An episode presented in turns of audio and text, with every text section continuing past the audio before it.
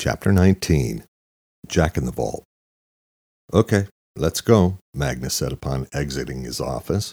A sign of relief was visible in the way he carried himself. An arrogant sense of purpose was now back in his step. Serena couldn't help but notice, curious what he had told his boss. She hadn't been a part of the organization long, but it didn't take long for rumors to trickle down the ranks. Though no one knew his name, they knew the man Magnus reported to was rumored to have a short fuse and was unable to abide screw ups.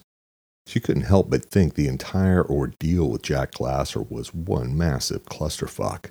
She couldn't imagine the top echelon of the organization letting it slide either.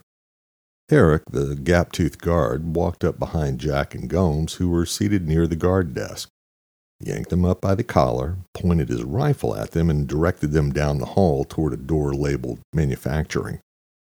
Magnus whispered into Eric's ear, and the guard peeled Gomes from the pack and hustled him back to the guest quarters, because he still may be needed if the employee garden project was to live. Serena and Magnus escorted Jack to the vault. They walked down the hall in silence, much like his first tour of two days prior then patiently waited near the vault door as Magnus punched in his code and opened the foot thick door.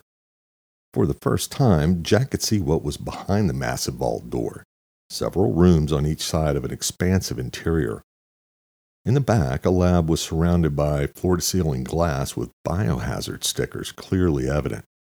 He could only assume that this was the lab where Gene Gomes conducted his research. Off to the left were two additional rooms, one looked like a storage and break room condo, and the other a decontamination area.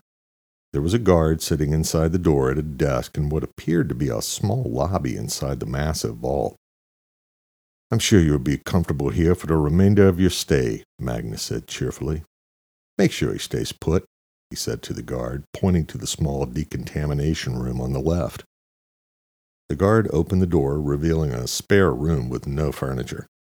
Serena pushed Jack toward the door. Once inside, she stepped close. You know, you are kind of cute, she said, looking at Jack intensely, her hands on his shoulders. I actually liked you. Shame you couldn't follow directions, she said. She leaned in close, her lips brushing against his, then pressed her face to the side of his. He wanted to be repulsed by her, but his body wouldn't let him. He felt his face tingle and his hard expression soften. Whatever you do, don't go rummaging around the shelves, she whispered, barely audible, then drove her knee squarely into his crotch. Jack saw stars and went down hard. Through the pain, he saw Magnus produce a syringe, grab his arm, and inject the contents. Within seconds, Jack was enveloped in a deep, warm blanket of darkness, the same feeling he'd had as a child when he was struck by lightning. Luke stepped off the plane at 11:30 p.m. Vegas time.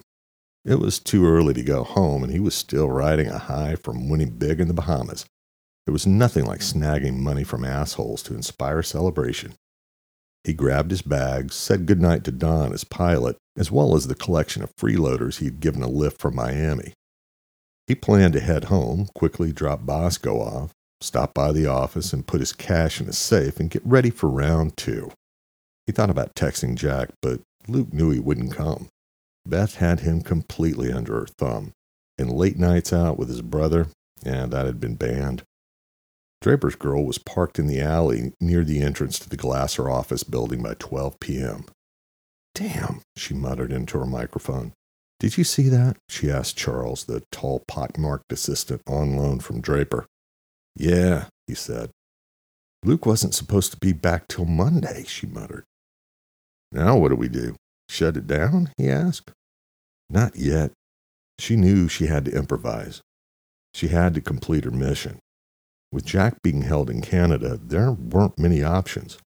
She had to get whatever she could from his office and get it now. She quickly formulated a plan. Hold your position. I've got an idea. It shouldn't take more than an hour. Just make sure you keep an eye on the office until I get back, she said. She waited 30 minutes before seeing Luke's red 1969 Camaro exit the building's underground garage. She followed him to a small bar off the strip. It looked like it was plucked from the 1950s, with wagon wheel decor in front and a strip mall facade. However, she smiled as she ducked in. No one but locals and high rollers knew about the place. It was the equivalent of a gin joint during Prohibition. Crap exterior that belied the modern interior that was continually hopping with loud music and a set of subwoofers that could unlock the tightest colon. She waited patiently a few minutes for Luke to get settled before slipping in, quietly applying her trade craft, going in unnoticed, which was no easy feat considering she was five nine blonde with a face and a physique barred from a fashion magazine. She slipped off to the side of the bar and quickly drew the attention of the bartender, motioning her to come over.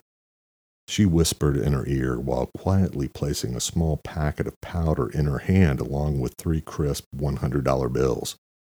The bartender smiled and threw her hair back in an obvious attempt to impress Draper's girl, who in turn only smiled and told her she'd be back later. As she left through the side door, she quickly stole a look at Luke, noticing he had acquired the company of a rather interesting looking woman. A striking auburn haired beauty in a black dress with matching black nail polish.